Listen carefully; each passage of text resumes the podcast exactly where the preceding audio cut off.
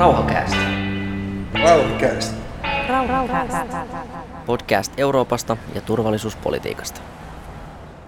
Hyvät kuulijat, tervetuloa kuuntelemaan Rauhakäästiä. Tämän jakson aiheena on ydinasepolitiikka ja Euroopan turvallisuus. Ydinaseet ovat tehneet comebackin maailmanpolitiikan keskustelujen vakioaiheeksi. Yhdysvaltojen ja Venäjän välinen maalta laukaistavat keskimatkan ohjukset kieltävä INF-sopimus on purkautunut, ydinase-supervallat modernisoivat ydinaseohjelmiaan ja ydinaseista puhutaan niin kuin niiden käyttö tai käyttöoptio olisi ihan relevantti ulkopolitiikan tekemisen väline. Onko ydinaseen riisunta nyt ollutta ja mennyttä, vai vieläkö meillä on keinoja hillitä orastavaa asevarustelukierrettä? Näistä teemoista haastattelen väitöskirjatutkija Tapio Juntusta. Reportaasitoimittajamme Timo Virtala puolestaan tapaa muistilääkäri ja rauhanaktivisti Kati Juvan, ja he keskustelevat ydinasekieltosopimuksesta. Mutta mennään ensin Tapio Juntusen haastatteluun. Rau, rau, rau, rau, rau, rau. Tällä kertaa pidämme studiota Tampereen yliopistolla. Minä olen Pihla Hankamäki ja vieraanani on kansainvälisen politiikan yliopistoopettaja ja väitöskirjatutkija Tapio Juntunen. Tervetuloa. Kiitoksia paljon, mukava päästä mukaan podcastiin. Tänään puhumme ydinasepolitiikasta ja Euroopan turvallisuudesta. Jos lähdetään ihan perusasioista liikkeelle, niin kerrotko Tapio, mitä ydinaseet ovat ja miten suurta tuhoa niillä voidaan saada aikaan?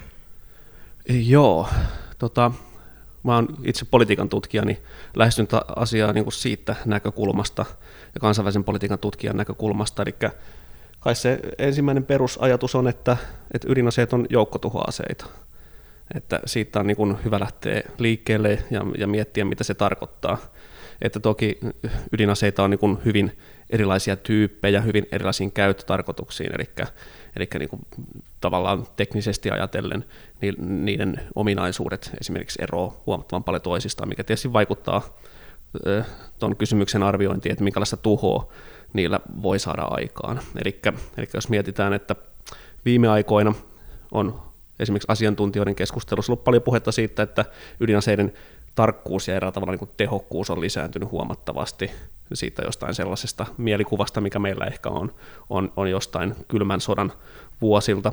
E, se on tavallaan niin kuin siinä mielessä hyvä, asia, hyvä asia, että, että ydinaseet ei ehkä aiheuta niin isoa tuhoa tai iso osa ydinaseista, mutta toisaalta sitten se on ehkä ongelma siinä mielessä, että raja tämmöisten joukkotuhoaseiden ja tavanomaisten aseiden välillä on, on niin kuin jollain tavalla niin kuin muuttumassa häilyvämmäksi.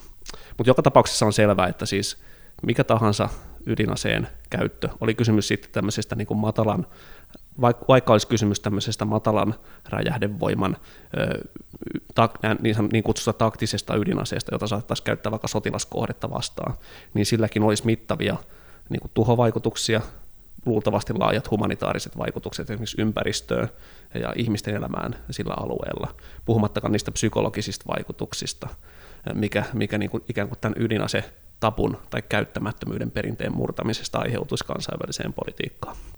No entä kuinka tarkasti me voidaan tietää, että missä ne ydinaseet sijaitsee ja kuinka paljon niitä ihan todellisuudessa on? No suhteellisen tarkasti, että, että tota,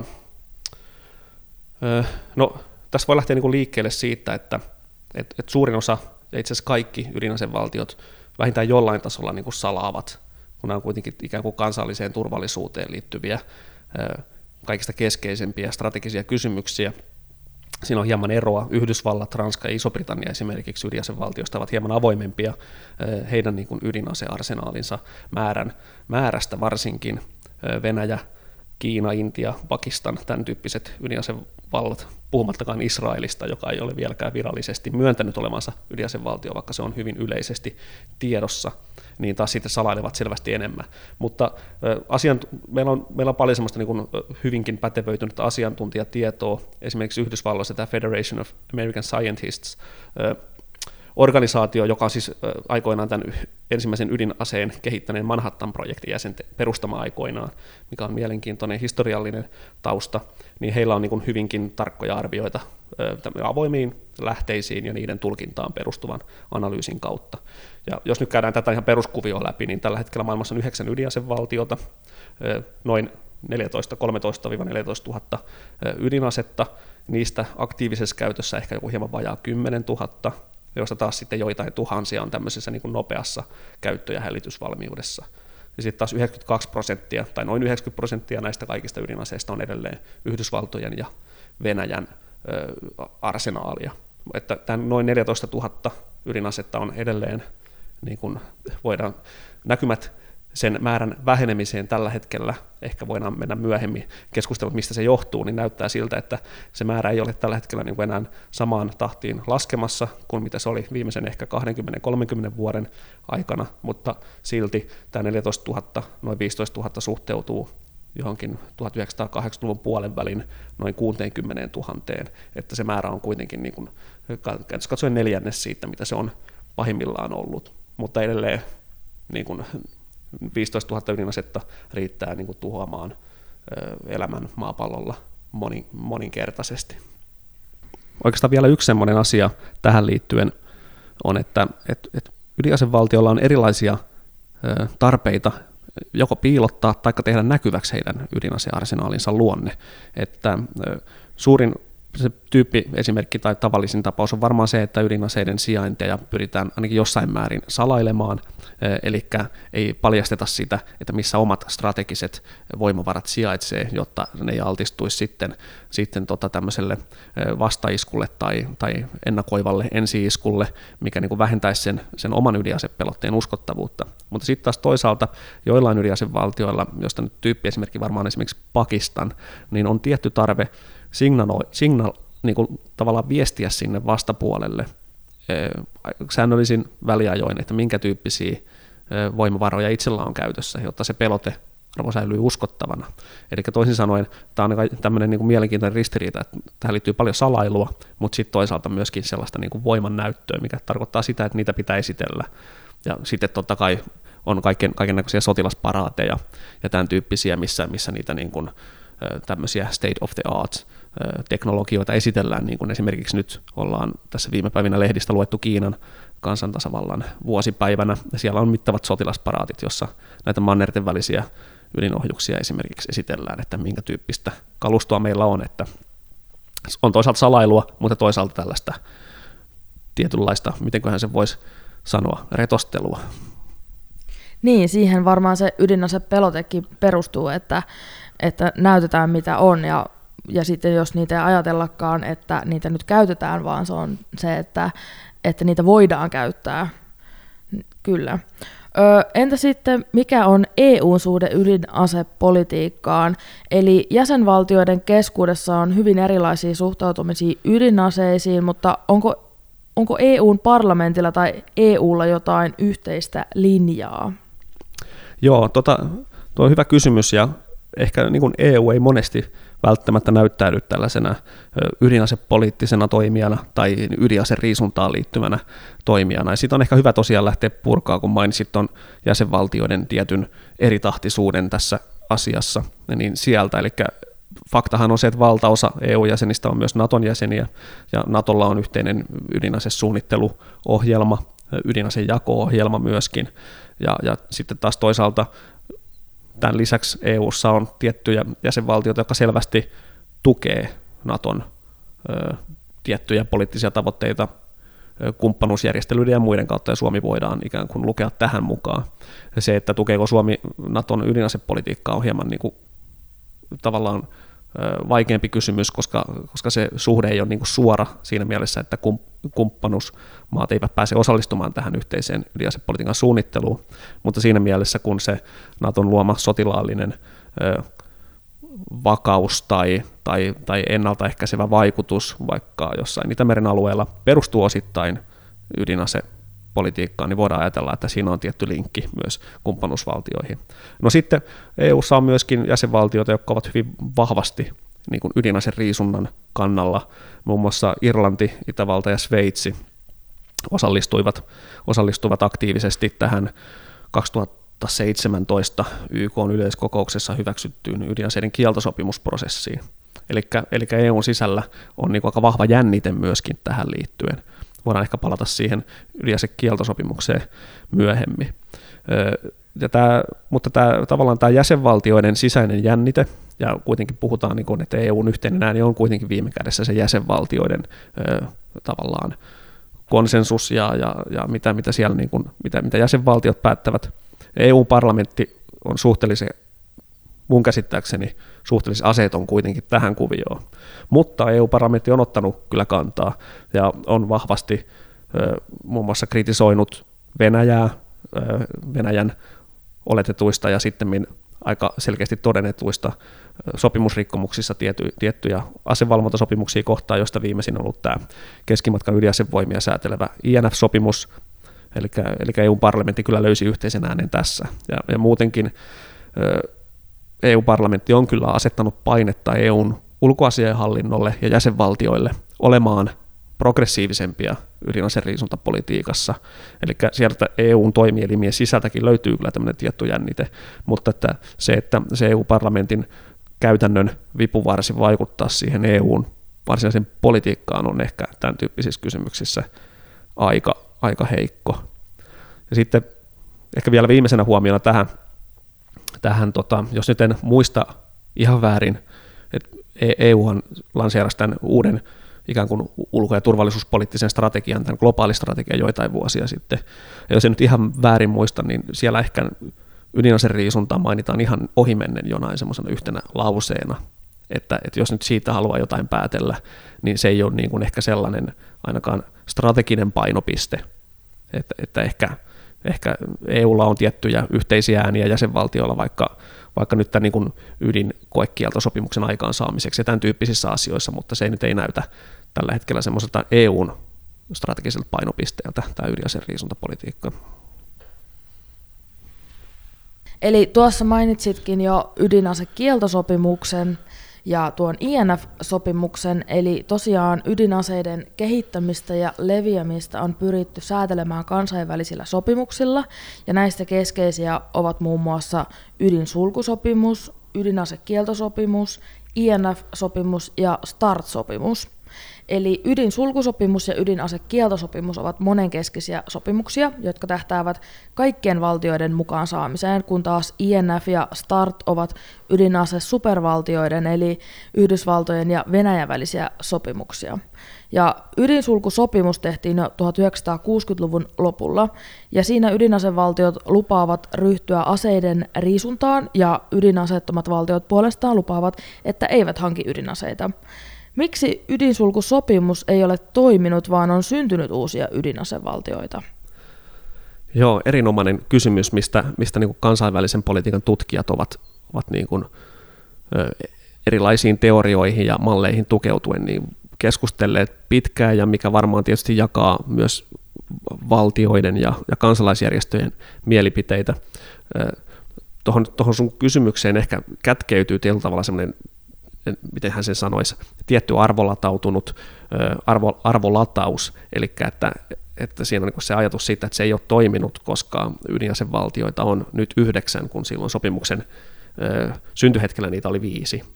No, siinä mielessä se ei ole tietysti sopinut. Tähän saattaisi joku sanoa, että, että ydinsulkusopimus on toisaalta luonut aika mittavan tämmöisen sopimusjärjestelmän, regiimin, minkä sisällä ikään kuin sateenvarjon alla on, on myös lukuisia muita sopimuksia, joita tuossa luetteletkin. luetteletkin. Ja tota, tämä regiimi toisaalta sitten on myös jollain tavalla toiminut. Eli se ydinaseiden leviäminen on ollut ehkä hitaampaa kuin mitä vielä joskus 1950-1960-luvun tunnelmissa arvioitiin.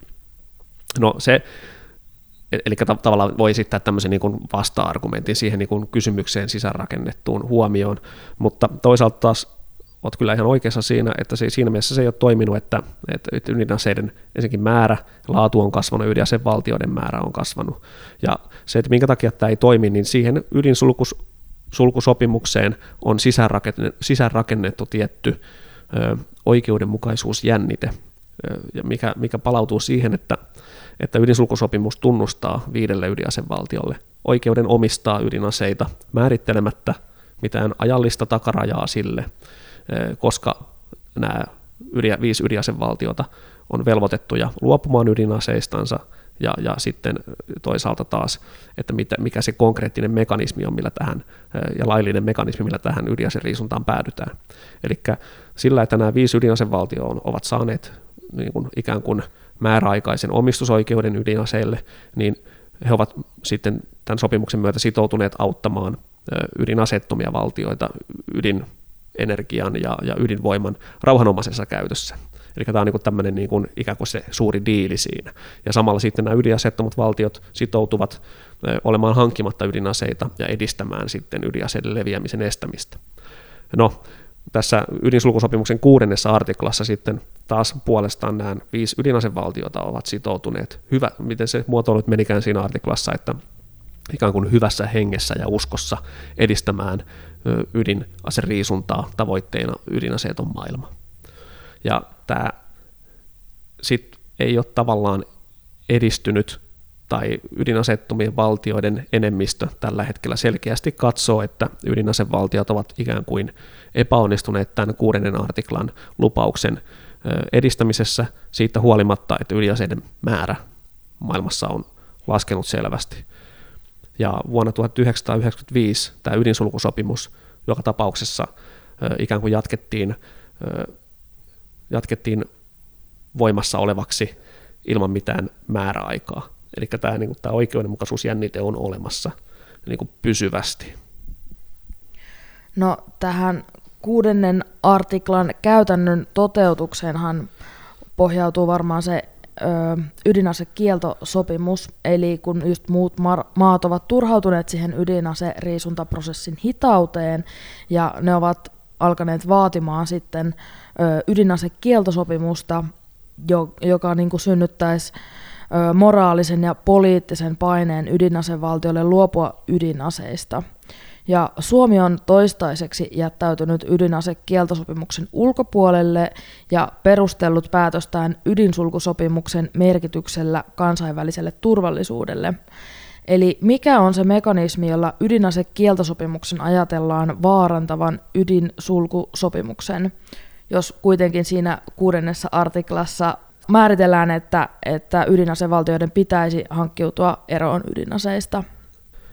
Joo, tämä on, tämä on sellainen kysymys, mikä muakin edelleen askarruttaa, ja sinähän tosiaan ovat esittäneet, ydinasevaltiot ovat esittäneet, että tämä nimenomaan vaarantaa tämän olemassa olevan ydinsulkusopimuksen ja sen niin kuin regiimin ja järjestelmän ympärille rakentuneen järjestyksen, ja, ja, ja myöskin Suomessa edellinen hallitus, Sipilän hallitus ja toisaalta taas sitten ulkoministeriö, asiantuntijat monesti viittasi tämmöiseen samanlaiseen ongelmaan. Mulla on jäänyt hieman epäselväksi se, että mikä se varsinainen mekanismi on, mikä, mikä niin kuin siinä nähdään niin kuin uhkaavaksi, mutta keskeisin varmaan on siis se reaalipoliittinen tosiasia, että yksikään ydinasevaltio ei ydinsulkusopimuksen tunnustama tai tämän ydinsulkusopimuksen ulkopuolella oleva ydinasevaltio ei ole sitoutunut siihen ydinasekieltosopimuksen neuvotteluprosessiin edes.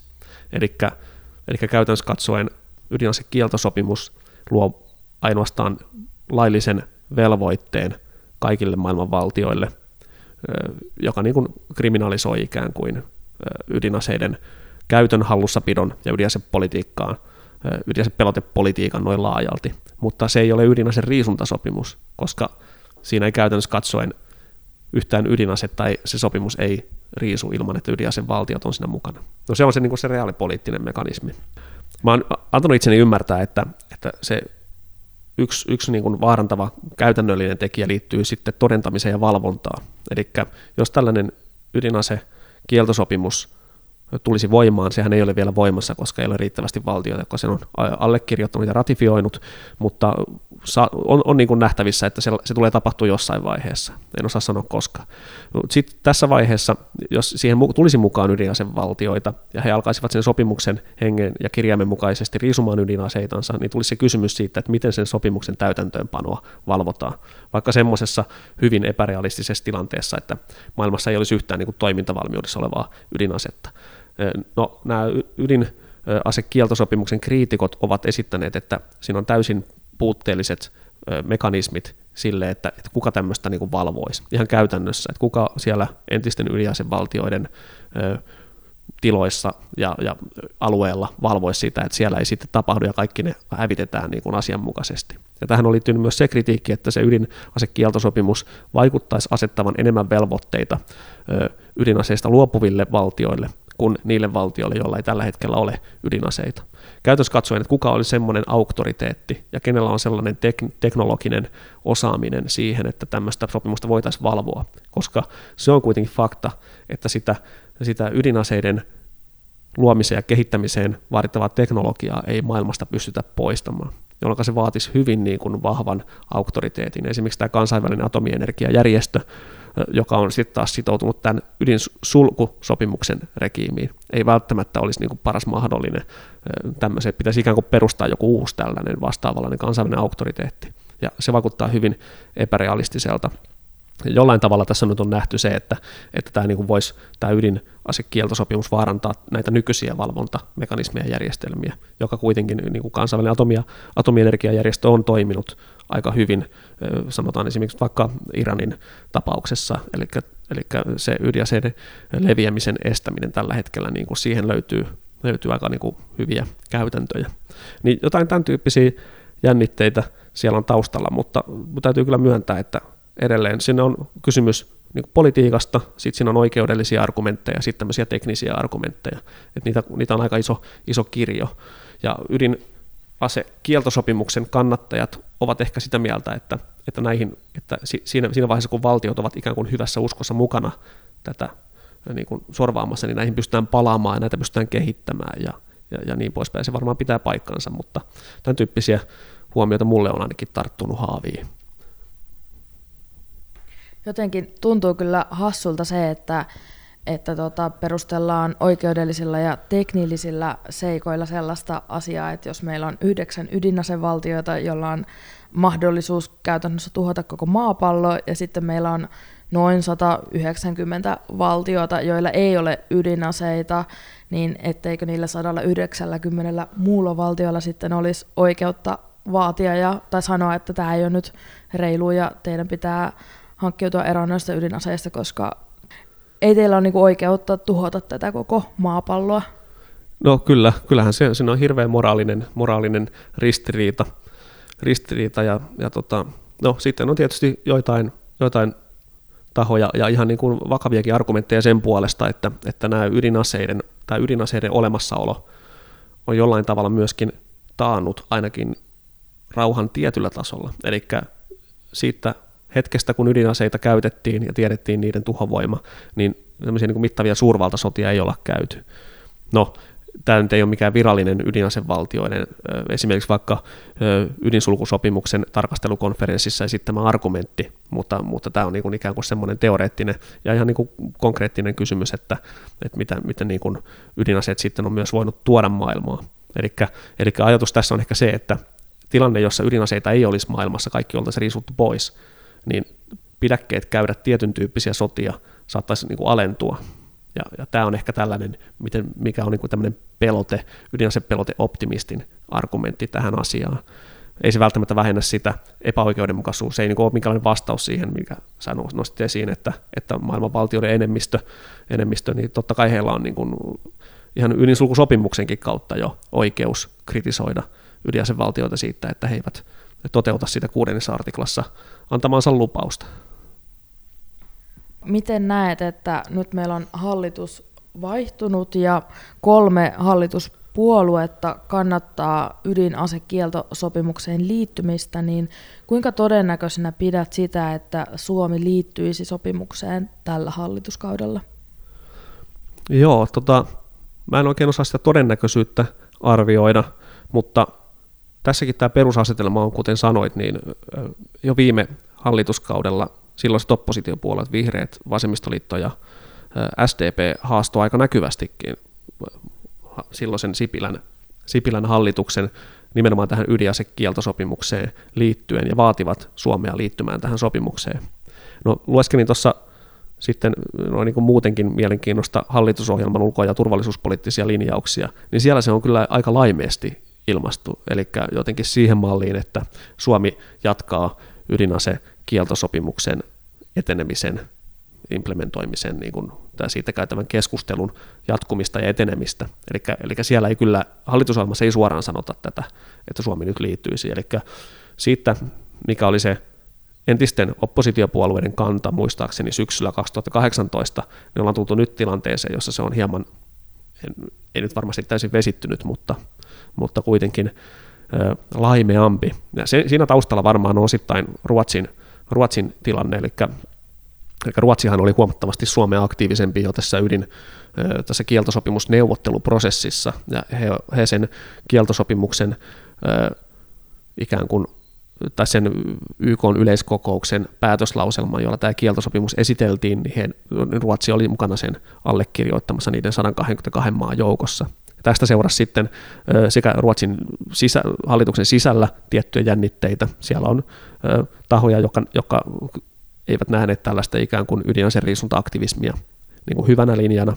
Sitten taas toisaalta Margot Wallström varsinkin oli, oli niin kuin tämmöisellä perinteisellä ruotsalaisella ikään kuin ulkopoliittisen aktiivisuuden linjalla, ja, ja että Ruotsin pitää olla tässä niin kuin edelläkävijä yhdessä muiden niin sanottujen entisten Euroopan unionin puolueettomien valtioiden kanssa, josta niin kuin mainitsinkin tavallaan Irlannin, Irlannin ja sitten EUn ulkopuolelta myös Sveitsin. No Yhdysvallat sitten lähetti jonkunlaisen aika selkeä, selkeänkin nootin Ruotsin hallitukselle, että jos Ruotsi tämän ydinasekieltosopimuksen ratifioi, niin se tulee vaikuttaa mittavasti Ruotsin mahdollisuuteen, puolustusyhteistyön niin kuin edelleen kehittämismahdollisuuteen Yhdysvaltojen kanssa. Ja tähän Ruotsi on kuitenkin ulko- ja turvallisuuspolitiikassaan sitoutunut, eli niin kuin Suomikin, niin Ruotsilla on kahdenvälisiä tämmöisiä, tämmöisiä sopimuksia ja hankkeita Yhdysvaltojen kanssa menossa. Ja tämä taas sitten palauttaa sen kysymyksen siihen, että on just, että onko tämä kumppanuus politiikka Naton sisällä ja toisaalta kahdenvälinen yhte, niin kuin rauhanajan puolustusyhteistyö jo itsessään jollain tavalla sidottu tähän ydinasepelotteeseen. Kun ydinasepelote taas on sidottu tiettyihin materiaali niin kuin kapasiteetteihin, tiettyihin niin kuin konkreettiseen sotilaalliseen infrastruktuuriin, joka on, jota käytetään myös sen tyyppisissä harjoituksissa, missä ei ole mitään ydinaseskenaarioita läsnä. Eli puhutaan kaksi käyttö niin kuin aseista, ohjuksista, ja, ja muusta tällaisesta, ja ylipäätään infrastruktuuri ja logistiikka ja muu on jollain tavalla väistämättä sidottu siihen ydinasepelotteeseen ydinasevaltiolla. Niin tämä on ehkä se tausta, mikä Suomessakin on aika semmoinen reaalipoliittinen argumentti sille, että se voisi tuottaa vaikeuksia Suomen nykyisen ulko- ja turvallisuuspoliittisen tavallaan tämän ison linjan ylläpitämiselle. No, tota, eli nyt oli aika pitkä, aika, aika pitkä taustatus sun suhteellisen yksinkertaisen kysymykseen, mutta tältä pohjalta mä sanoisin, että en näe tällä hetkellä kovin todennäköisenä Suomen liittymistä ydinsulkusopimukseen tällä hallituskaudella, ellei niin kuin suurvaltojen suhtautumisessa siihen tapahdu jotain niin kuin merkittävää muutosta. Ja semmoista taas ei ole tällä hetkellä näköpiirissä, kun suunta on pikemminkin päinvastainen semmoiseen ilmapiirin, su, ilmapiirin suuntaan meneminen, missä niin kuin olemassa oleviakin sopimuksia arvioidaan jotenkin kriittisesti. Ja, ja tota, tähän liittyen muistaakseni ulkoministeri Pekka Haavisto nosti kyllä suurlähettiläspäivien tämmöisessä linjapuheessaan ydinaseriisunnan ja joukkotuhoaseiden sääntelyn aika niin kuin sel- selkeästi sellaiseksi yhdeksi puhe- puheensa niin kuin kärjeksi. Eli voidaan kuitenkin sanoa, että Suomella on ja tällä uudella hallituksella on selvästi tämmöinen ydinaseriisuntakärki ulkopolitiikassa – ja, ja selvästi se niin kuin painottuu puheissa ehkä vielä enemmän kuin mitä aikaisemman hallituksen ministereillä. Ja oli, oli, oli ne mukana jo, jo tota Soinin ulkoministerikaudella ja tasavallan presidentti Sauli Niinistö on myöskin puhunut, puhunut ja ottanut kantaa puheissaan näihin. Mutta se Suomen toimintalinja vaikuttaa nyt kuitenkin, ja tämän Haaviston puheen perusteella teen tämän johtopäätöksen, siirtymään sellaisiin enemmän niin, kuin niin sanottuihin luottamusta lisääviin dialogeihin, uudenlaisiin pienten askeleiden niin kuin sopimusneuvotteluiden niin kuin käymiseen. Esimerkiksi Ruotsilla on nyt sitten tämän ydin kieltosopimusdebatin jälkeen tällainen äh, hanke Stepping Stones Initiative. Muistaakseni, missä haetaan tämmöisiä niin kuin matalan kynnyksen niin kuin keskusteluja läpinäkyvyyden ja äh, lisäämiseksi, niin kuin ydinaseriisunnan edistämiseksi ja saada niin kuin ydinasevaltioita takaisin niin kuin, ikään kuin semmoiseen hyvin niin kuin pragmaattiseen tilanteeseen, jossa neuvotellaan niin kuin uhkien ja riskien vähentämisestä sen sijaan, että se ensimmäinen lähtökohta olisi neuvotella siitä, että miten te nyt riisutte teidän ydinaseenne tässä seuraavan viiden vuoden aikana. Eli nyt ollaan siirrytty ehkä tällaiseen vähän niin kuin pragmaattisempaan linjaan, linjaan myös, mutta se on kuitenkin siellä hallitus, ohjelmassa, että, että sitä seurataan ja käytössä katsoen se, että sitä seurataan sen kehittymistä, niin mun mielestä tarkoittaa sitä, että, että A, tuleeko se sopimus voimaan, mikä tarkoittaisi, olikohan se 50 valtion ratifiointia, ja B, että miten nämä johtavat ydinasevaltiot siihen suhtautuu. Et jos niissä kahdessa tapahtuu merkittäviä muutoksia, niin kyllä se sitten se hallitusohjelman linjauksen perusteella tarkoittaa sitä, että hallituksen pitää sitten jollain tavalla reagoida siihen asiaan ja ikään kuin selventää ja ilmoittaa se kantansa, että mikä se nyt on, että meneekö Suomi mukaan siihen vai ei. Näetkö, että voidaan saada ydinase kieltosopimuksella, tai voidaan sillä poistaa ydinaseet maailmasta, vai, vai näetkö, että nyt se relevantimpi tie tällä hetkellä voisi olla ne sellaiset vähän niin kuin kevyemmät ja pragmaattisemmat neuvottelut, jossa niin kuin taataan lähinnä se keskusteluyhteys ja, ja läpinäkyvyys siitä, että kuinka paljon on ja mitä on. Joo, noi, ehkä mä saatoin esittää hieman niin kuin sillä jotenkin toisensa poissulkevina noin kaksi lähestymistapaa. Mä en, en, en näe, että ne on toisensa poissulkevia, mutta, mutta sen, sen mä näen, että tämä niin kuin, ikään kuin tällainen että keskusteluyhteys, tietty jaettu näkemys, näkemys öö, ydinaseen riisunnan jatkamisesta, ydinaseiden käyttöön, siirtelyyn ja niillä harjoitteluun liittyvien uhkien vähentämisestä, niin ydinasevaltioiden välillä on jonkinlainen ennakkoehto sitten sille niin kuin pitkän aikavälin tavoitteelle, ydinaseista vapaa, vapaan maailman tavoitteelle. Eli kyllä siinä mielessä näkisin, että, että tämä ikään kuin riskien vähentäminen, luottamuksen lisääminen, jonkunlaisten yhteisten dialogikanavien kehittäminen ja ylläpitäminen sellaisten keskusteluyhteyksien tilalle, joita nyt on selvästi häviämässä esimerkiksi tämän keskimatkan ydinasevoimasopimuksen poissaolon myötä. Yhdysvaltojen ja Venäjän väliltä konkreettisesti on siis hävinnyt yksi tällainen selkeä kanava, minkä, minkä puitteissa ollaan pystytty keskustelemaan suhteellisen läpinäkyvästi molempien ydinasevoimien tilanteesta, siitä, että mikä on se ydinase pelotteen merkitys ja tarkoitus ja tämän tyyppisiä asioita, niin kyllä ne pitää korvata jollain. Että ehkä tässä voisi ajatella semmoista, jos, jos kahden raiteen lähestymistapaa, että ei sitä ydinaseen riisuntapolitiikan progressiivista puolta tarvitse millään tavalla unohtaa, tai se ei, ole, se ei, se ei niin kuin sulje, sulje tämä tällainen luottamuksen lisäämiseen ja riskien vähentämiseen tähtäävä linja sitä, sitä niin ydinaseen riisunnan suurta niin kuin päämäärää mielestäni. Jos palataan noihin Pohjoismaihin vielä, niin Venäjä on, Venäjällä on paljon ydinasevarustelua tuolla Kuolan niemimaalla ja Itämeren alueella, niin miten näet, millaisen turvallisuusuhan nämä asettavat Pohjoismaille? Joo, kyllä, kyllä olen itse aika huolestunut siitä, siitä kuinka ikään kuin lähellä meidän, meidän rajoja ja meidän alueita niin kuin noinkin mittavat strategiset ö, infrastruktuurit, mitä Venäjällä siellä Kuolan-Niemimaalla on, sijaitsevat. Eli tämä Kuolan niemimaa, ja on niin kuin se alue on käytännössä katsoen Venäjän keskeisin ydinasetukikohta. Että, että esimerkiksi valtaosa Venäjän niin sanotuista taktisista ydinaseista, eli, eli tällaisista hieman matalamman räjähdevoiman ja lyhyemmän kantomatkan ydinasevoimista, joita yleensä sotilassuunnittelussa kohdistetaan nimenomaan sotilaskohteita eikä väestökeskittymiä vastaan, niin näistä valtaosa on merisijoitteisia, eli sukellusveneihin ja pinta-aluksiin sijoitettuja ballistisia tai risteilyohjuksia, ja sitten taas merkittävin satama näille on tämä, tämä Kuolan niemimaa. Ja sitten kun se merkittävin satama on, ja Venäjä on selkeästi esimerkiksi korostanut sotilaspolitiikassaan viimeisen 20 vuoden aikana ydinasepelotteen merkitystä. Siitä asiantuntijat on aika ö, samanmielisiä, vaikka niin kuin tiedetään, niin Venäjällä on myös hyvin paljon muita vaikutuskeinoja, niin mikä on huomattavasti niin kuin matalamman intensiteetin vaikutuskeinoja, mutta tämä ydinasepelote on hyvin vahvasti esillä edelleen. Ja sikäli kun se on keskeinen elementti Venäjän turvallisuuspolitiikassa, niin se tarkoittaa myös, että tämä Kuolaniemimaan strateginen merkitys heille korostuu. Ja kun se korostuu, niin se tarkoittaa, että siihen sen ympärille rakennetaan muunkinlaista sotilaallista infrastruktuuria. Nämä tarvitsee suojajoukkoja, ohjuspuolustusjärjestelmiä ja niin poispäin. Ja ylipäätään se aktiivisuus, niin kuin rauhanajan sotilaallinen aktiivisuus sillä alueella kasvaa, jos suurvaltapolitiikan yleinen suunta on niin kuin jännitteisempään päin.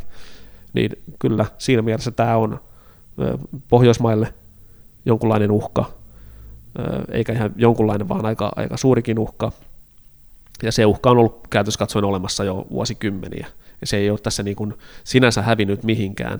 Ainoa, mikä tässä on muuttunut, on suurvaltapolitiikan yleiset trendit ja laineet lyö niin kuin, vähän niin kuin pahempaan suuntaan. Sitten voi sitä uhkaa arvioida myös siltä kannalta, että kun näitä ydinase, ydinaseita siirrellään, niiden har, harjoitellaan niiden niin kuin laukaisemista, laukaisemista ja, ja tota, testataan uudenlaisia ohjustyyppejä, joita, joita nyt sekä Yhdysvalloilla ja Venäjällä on, on niin kuin suunnitteilla ja kehitteillä, niin ne tuottaa aina niin kuin tämmöisiä riskitilanteita, ja siitä saatiin hyvä muistutus tuossa sitten muistan kuukausi pari takaperin, kun, kun täällä juurikin Kuolaniemimaan alueella Venäjä oli mitä ilmeisemmin testaamassa tämmöistä uutta, uutta risteilyohjusmallia, ja siitä aiheutui vakava onnettomuus ja, ja, tota, ja mahdollista säteilyä sitten sinne lähialueille. Että, että kyllähän nämä, nämä niin kuin aina ihan niin kuin paikallisia riskejä, mutta niihin liittyy myös ikään kuin se riski siitä, että suurvaltojen väliset jännitteet saattaa jotenkin – eskaloitua tilanteessa, jossa puheyhteydet ei ole niin kuin toimivat ja on tämmöistä harjoittelutoimintaa ja ei ole selkeää tilannekuvaa siitä, mitä, mitä se vastapuoli on siellä tekemässä.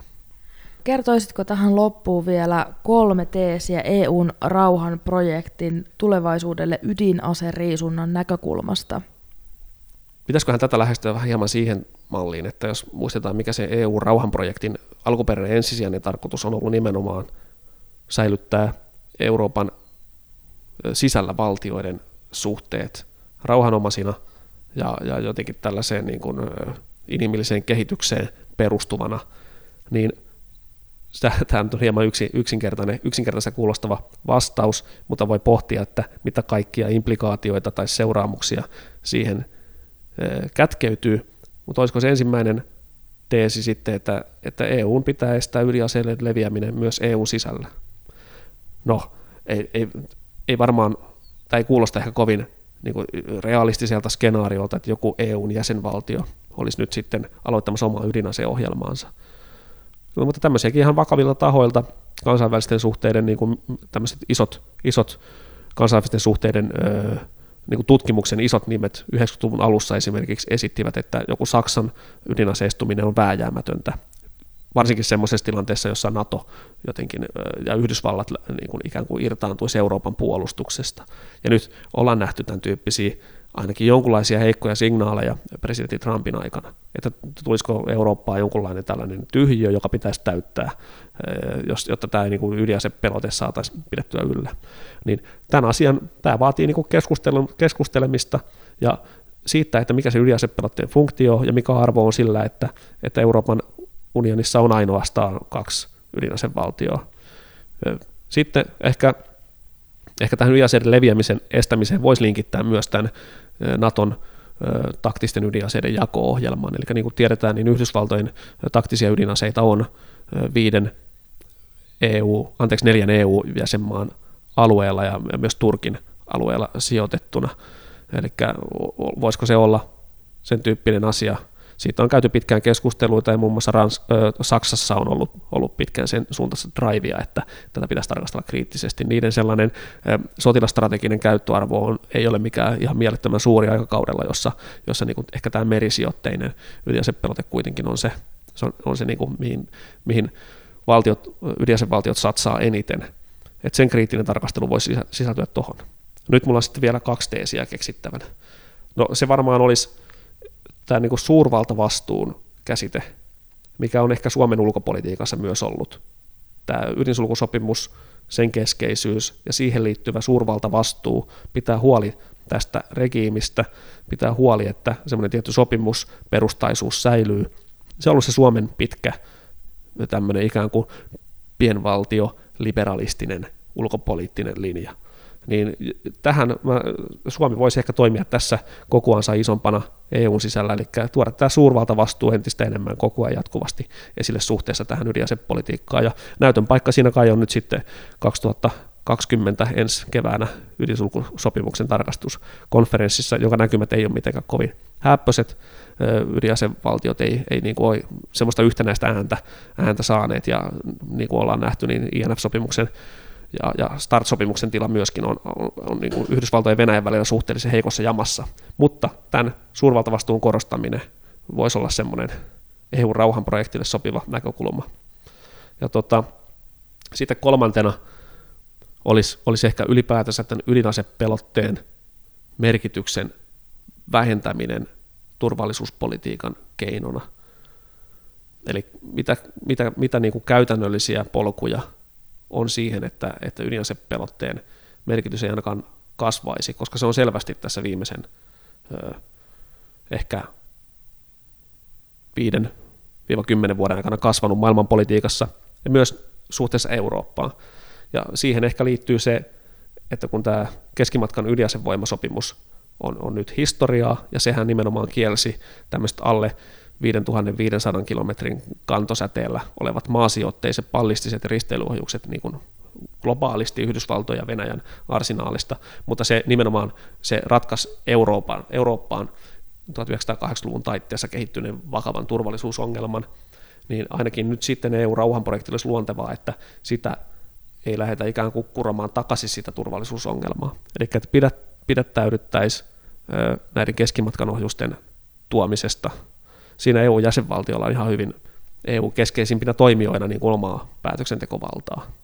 Niin se olisi mun mielestä hyvinkin sopisi tähän EU-rauhanprojekti-identiteettiin. Ja Venäjän kanssa se vuoropuhelun käyminen siitä, että miten Venäjä voi sitoutua vastaavanlaiseen järjestelyyn, eli etteivät he ikään kuin sitten militarisoisi tätä keskimatkan ohjuskategoriaa nimenomaan Euroopassa. Niin siinä voisi olla kolme tämmöistä. Mä en tiedä, oliko ne teesejä vai tuommoisia käytännönkin kysymyksiä, mutta, mutta tota, ainakin jotain, jotain niin kuin mistä EU-sisällä pitäisi olla selkeitä yhteisiä kantoja. Kiitokset haastattelusta. Kiitos paljon, tämä oli oikein mukava. Rau, rau, rau, rau, rau, rau. Tänään minulla on kunnia saada haastateltavakseni Kati Juva, joka on dosentti, muistilääkäri, kaupungin valtuutettu ja rauhanaktiivi. Tervetuloa lähetykseen. Kiitos, kiitos. Viime viikolla me tavattiin tuolla Mohandas Gandhin patsaalla YK on kansainvälisenä ydinaseriisunnan päivänä. Tämä Gandhin patsas on aivan uusi, uusi Helsingissä. Se on todellakin paljastettiin vasta, vasta pari viikkoa sitten. Se on Intian hallituksen Suomelle lahjoittama. Gandhin syntymäpäivä tulee ensi viikolla, toinen kymmenettä on taas puolestaan kansainvälinen väkivallattomuuden päivä ja Gandhin syntymäpäivän kunniaksi. Ja, ja Gandhi, Gandhin syntymästä on 150 vuotta. Mutta me jatketaan tällä samalla teemalla, mistä me, siellä, millä me puhuttiin, mistä me puhuttiin siellä Kandhin patsalla viimeksi, eli ydinaseriisunnasta. Ja tämäkin talo liittyy ydinaseriisuntaan. Kati, voitko aloittaa kertomalla tästä talosta? Me ollaan nyt rauhan asemalla ja mikä on sinun suhde rauhan asemaan ja, ja mitä täällä on tapahtunut liittyen ydinaseriisuntaan? Niin rauhanasemahan on, on vanha Pasilla rautatieasema, joka joukkovoimalla siirrettiin vähän syrjään tuolta radalta ja nimenomaan rauhanjärjestöjen tilaksi.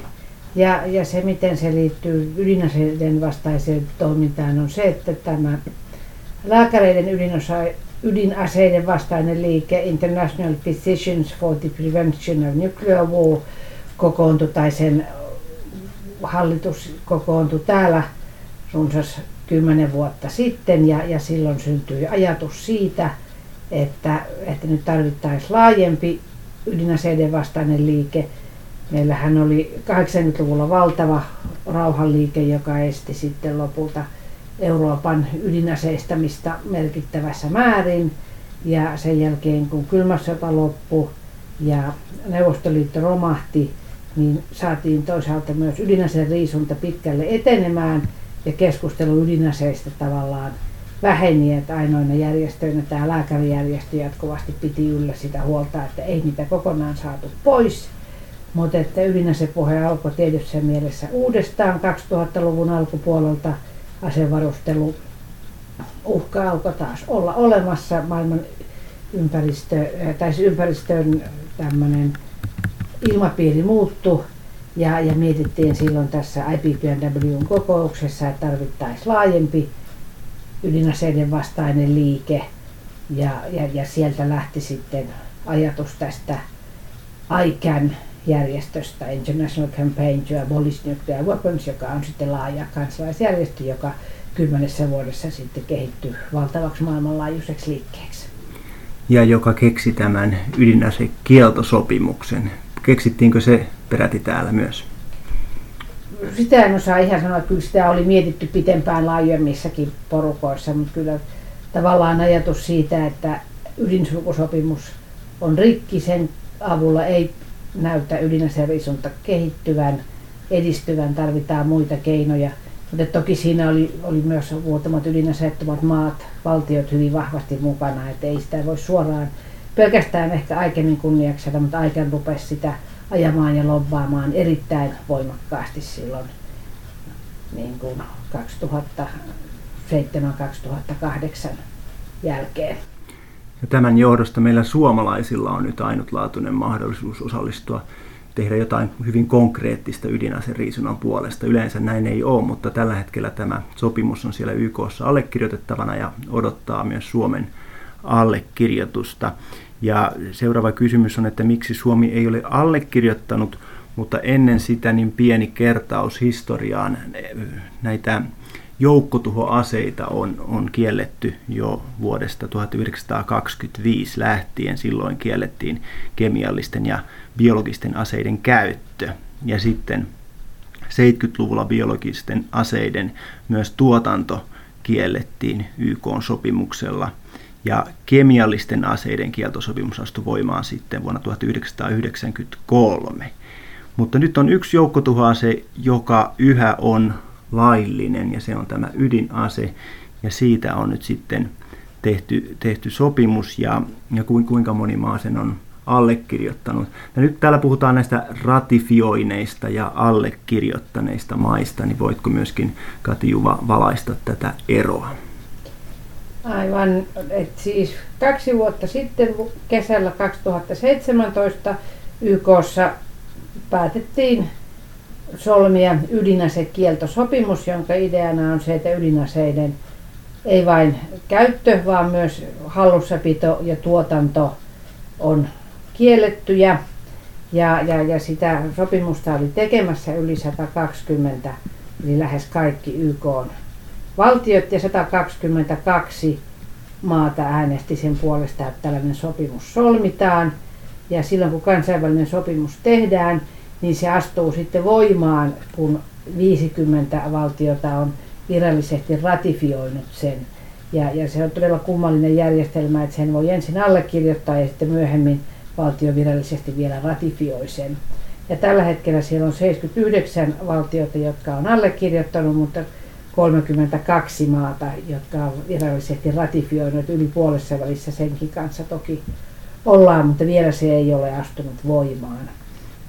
Ja se, mikä on tietysti äärimmäisen surullista ja hyvin hämmästyttävää, on se, että Suomi ei edes osallistunut näihin neuvotteluihin, eli Suomi ei ollut äänestämässä niiden 122 valtion kanssa siitä, että tämmöinen sopimus ylipäänsä tehtäisiin, ja Suomi ei toistaiseksi ole ilmoittanut valmiuttaan allekirjoittaa tätä, tai puhumattakaan ratifioinnista, niin tämän ydinasekieltosopimuksen osalta, että se on Suomen kanta on toistaiseksi vielä niin kuin pidättyväinen.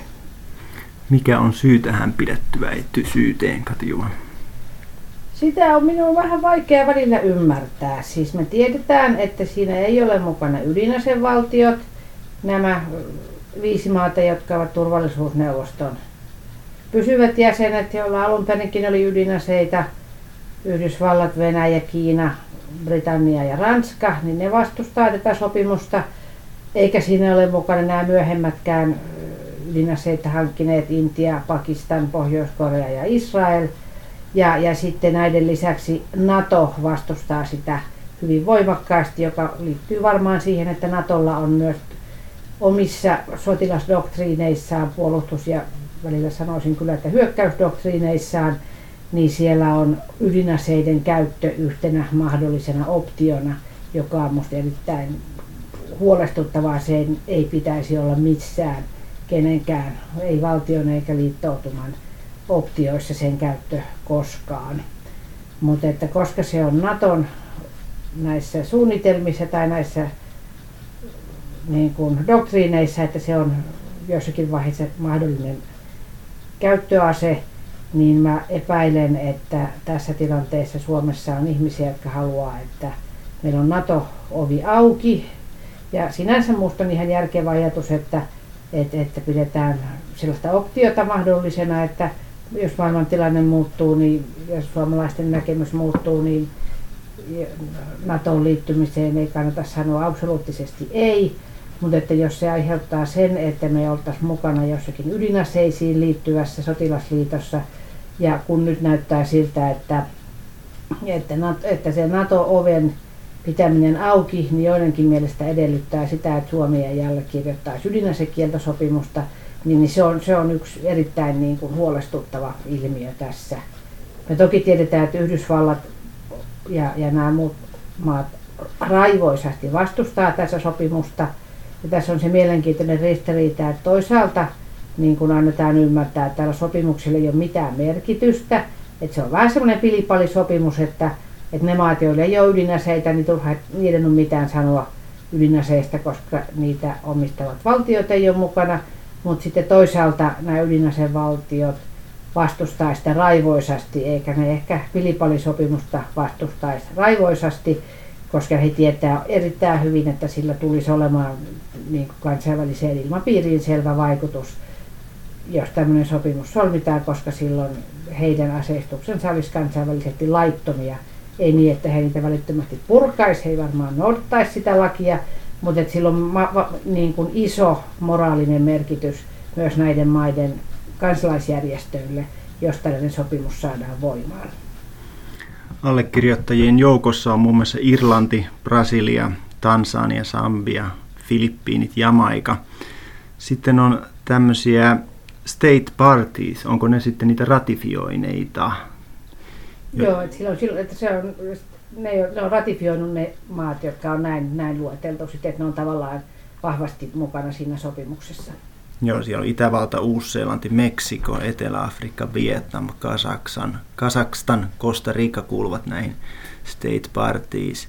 Mutta vielä Suomen osuus on siellä, Suomen allekirjoitus on, on sinne laittamatta. Millä tavalla me voitaisiin nyt painostaa meidän hallitusta tai muistuttaa Onko, tuleeko mieleen keinoja? No kansalaisvaikuttaminen on yksi vahva tietysti, että, että, että itse kukin ottaa yhteyttä omaan kansanedustajansa ja, ja pitää tätä asiaa esillä. Se, mitä tämä Aiken järjestön Suomen verkosto tekee, että me ollaan jo käyty ulkoasiain valiokunnan kansanedustajien puheilla. Mä oon käynyt keskustelemassa ulkoministeriössä myös valtiosihteeri Nanna Sumuvuoren kanssa tässä asiassa. Meillä on audienssi tulossa ulkoministeri Pekka Haavistolle, mutta että monella tapaa yritetään vaikuttaa. Ja yksi tärkeä asia tietysti on pitää ydinaseiden vastaisuutta ydinaseiden uhkaa esillä lehdistössä. Ja suunnitelmissa on tällä hetkellä myös tämmöinen mielipidetiedustelu, koska on hyvin ilmeistä, että enemmistö suomalaisista – ei kannata ydinaseita ja mitä ilmeisimmin kannattaa ydinasekieltosopimusta, koska näin ainakin on Ruotsissa ja lähes kaikissa maissa, missä tämmöinen Gallup on tehty, että me suunnitellaan myös Suomeen sen osoittamista, että suomalaisten enemmistö olisi tukemassa ydinasekieltosopimusta. Erinomaista. Hallitusohjelman mukaan Suomi pyrkii joukkotuhoaseiden kieltämiseen – ja tämän ydinasekieltosopimusprosessin edistyessä Suomi arvioi YK ydinasekieltosopimukseen liittymistä. Mikäs on tämän ydinasekieltosopimuksen suhde sitten tähän vanhempaan vuonna 1968 solmittuun ydinsulkusopimukseen? Ydinsulkusopimus, joka 60-luvun lopulla tehtiin, oli aikanaan hyvinkin radikaali ja tärkeä ja merkityksellinen – ja on todella surullista, että siitä ei koskaan ole saadettu voimaan niin kuin loppuun saakka.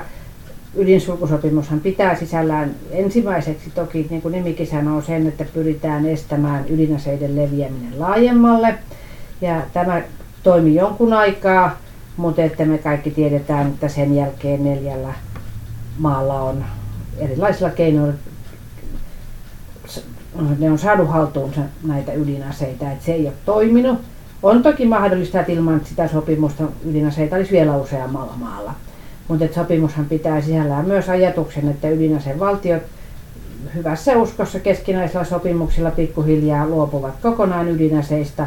Ja, ja tähän ei olla päästy, että viimeiset 20 vuotta nämä säännölliset ydinsulkusopimuksen neuvottelukokoukset eivät ole tuottaneet mitään tulosta ydinaseen riisunnassa. Ja ehkä tämä oli se syy, minkä takia sitten tämä ydinasekieltosopimusta lähdettiin ajamaan, kun tuntuu, että tämä ydinase valtioiden johdolla vedettävä prosessi ei johda tulokseen. Ja sitten vielä loppuun, Kati Juva, voitko kertoa, mistä lähti liikkeelle sinun aktiivisuus tässä ydinaseriisunnassa? Miksi, mikä tekee ydinaseista erilaisen aseen? No itse olen ollut mukana rauhanliikkeessä jo sieltä 80-luvulta koululaisena, jolloin Euroopassa oli vahva uhka siinä, että sekä Neuvostoliitto, joka toi SS-20-ohjuksia, että NATO ja Yhdysvallat, jotka toi euroohjuksia, niin niiden blokkien välinen sota olisi raunioittanut koko Euroopan. Ja me tiedetään, että Helsinkikin olisi ollut kohdealueena. Että ihan kyseessä on eloon jääminen vähän samalla lailla kuin nyt puhutaan ilmastonmuutoksessa, että teki mieli sanoa niille johtajille, että how dare you? Hyvä, kiitoksia Kati Juva. Ydinaseiden käyttö tai jopa aseen laukeaminen vahingossa tarkoittaisi humanitaarista ja ekologista katastrofia. Vaikka tilanne on edennyt viime vuosina huolestuttavampaan suuntaan, niin toisaalta ICAN verkosto ja ydinasekieltosopimus ovat merkkejä kovaa reaalipolitiikkaa vastustavista voimista. Euroopan turvallisuutta piinaavat aiheet eivät suinkaan lopu tähän, sillä ensi jaksossa käsittelemme ilmastonmuutosta. Kiitos kuuntelusta ja pysykää kuulolla.